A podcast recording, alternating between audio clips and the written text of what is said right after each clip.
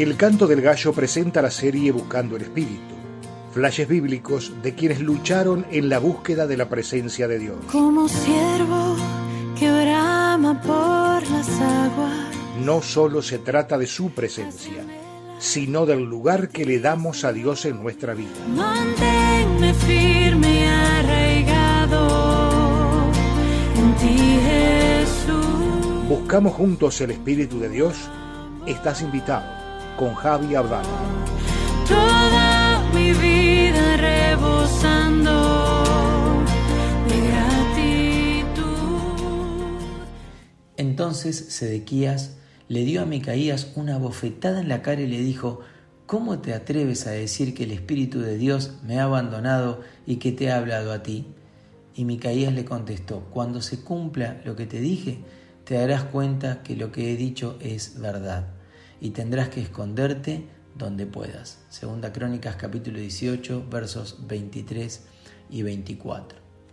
En tiempos oscuros, donde Israel estaba dividido en dos reinos, los reyes de cada lado se sentaron juntos, uniendo intereses pero lejos de Dios. En un encuentro especial, Acaz, el rey malvado de Judá, convence a Josafat, el rey de Israel, a entrar en batalla para recuperar las glorias perdidas de los tiempos antiguos. Es en este contexto que aparece la torpeza de un Sedequías, quien se creía dueño de la verdad y un Micaías, siervo fiel de Dios, que no vendería sus principios por oportunidades, sino que entendía que su mejor oportunidad era mantener sus principios. Todos los consejeros de los reyes decían que había que ir a la guerra. Sedequías se autoproclamaba profeta y que había escuchado claramente la voz de Dios y que le decía que había que ir a la guerra porque la victoria era segura. En medio de tanto alboroto, alegrías y mentiras, Micaías, que sí era un verdadero profeta, habló conforme al corazón de Dios y no al de sus intereses, y profetizó todo lo que iba a pasar. Rey muerto en batalla, reino tomado.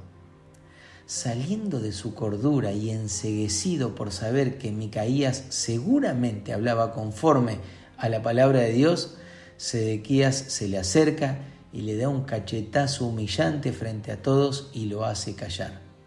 Su ira fue su peor ironía. Qué fácil es hablar lo que la gente quiere escuchar. Qué difícil es enfrentarse a lo que Dios realmente quiere decir. Qué impotencia nos da saber que no soy quien tiene siempre la razón. Y cuánta ira genera saber que puede ser el otro que tenga la verdad. Claro que callar al otro con desprecios, ausencias, indiferencias, causa su efecto terrenal. Pero ánimo, amigo, nadie podrá ocultar la verdad celestial. Oramos por un año en donde busquemos a Dios continuamente, en donde esa búsqueda pueda tener la sensibilidad suficiente como para poder reconocer, acompañar y alentar a todos los siervos y a los que trabajan para Dios, sin ironías y llenos de sabiduría. Te dejo la frase del día para nuestros estados. No vender los principios por oportunidades es entender que la mejor oportunidad está en mantener los principios. Te saludo con cariño, feliz año, Dios adelante, Dios bendice.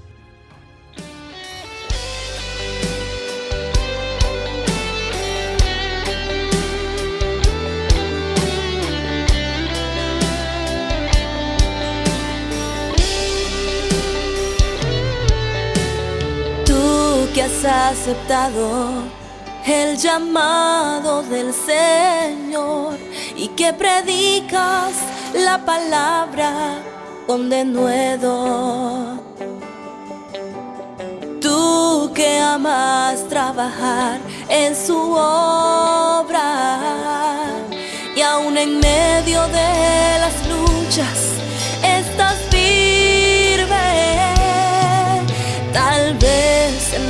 esta tierra no tendrás un galardón. Quizá nadie reconozca tu trabajo. Pero allá en el cielo recompensa tendrás. Y en la ciudad celestial Dios tiene un lugar.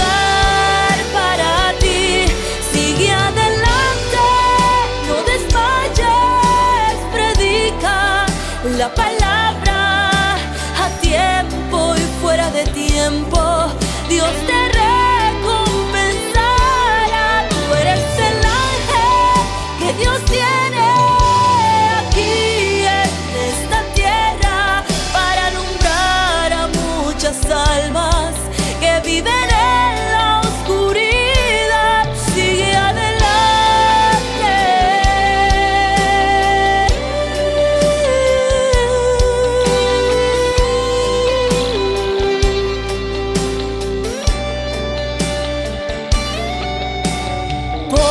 you.